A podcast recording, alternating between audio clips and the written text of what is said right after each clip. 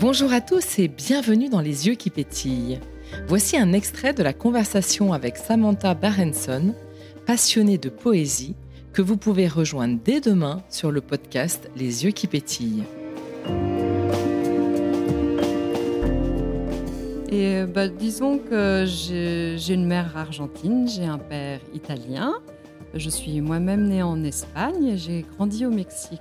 Donc, euh, forte de toutes ces cultures, de toutes ces langues, de toutes ces origines et de toutes ces saveurs culinaires, entre autres, euh, euh, lorsque j'ai décidé de commencer à écrire, j'imagine que tout cela est allé nourrir mon écriture parce que je suis quelqu'un qui aime la couleur, le soleil, le voyage, l'autre, l'inconnu, euh, le désir, plein, plein de choses que j'ai acquises euh, avec toutes ces nationalités, avec tous ces déplacements ou, avec tous ces exils, car il s'agit aussi euh, d'exil. Donc, quelles sont mes, mes émotions quand j'écris? Alors, c'est assez étonnant parce que je suis dans une sorte de transe. C'est-à-dire, je suis dans un, un, état où je suis un peu au-dessus de, de moi-même.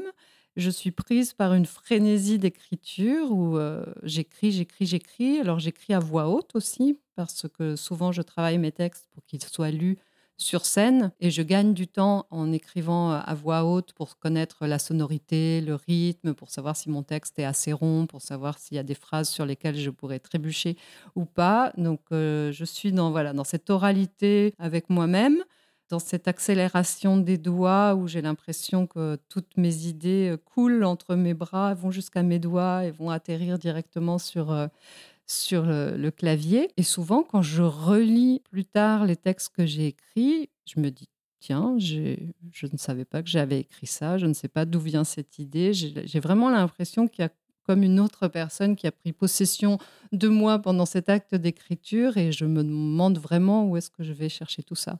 La première fois que je t'ai vu, tu étais de dos. La sensualité se cache aussi dans les revers. Tu marchais ailleurs et avant d'avoir vu tes yeux et ton sourire, avant d'avoir entendu ta voix, je sentais déjà le manque et la mélancolie. Tu t'éloignais de moi comme tu le ferais quelques mois plus tard. Tu partais vers mon absence sans t'en rendre compte. Et moi, je restais là, à regarder l'ovale de ton joli cul.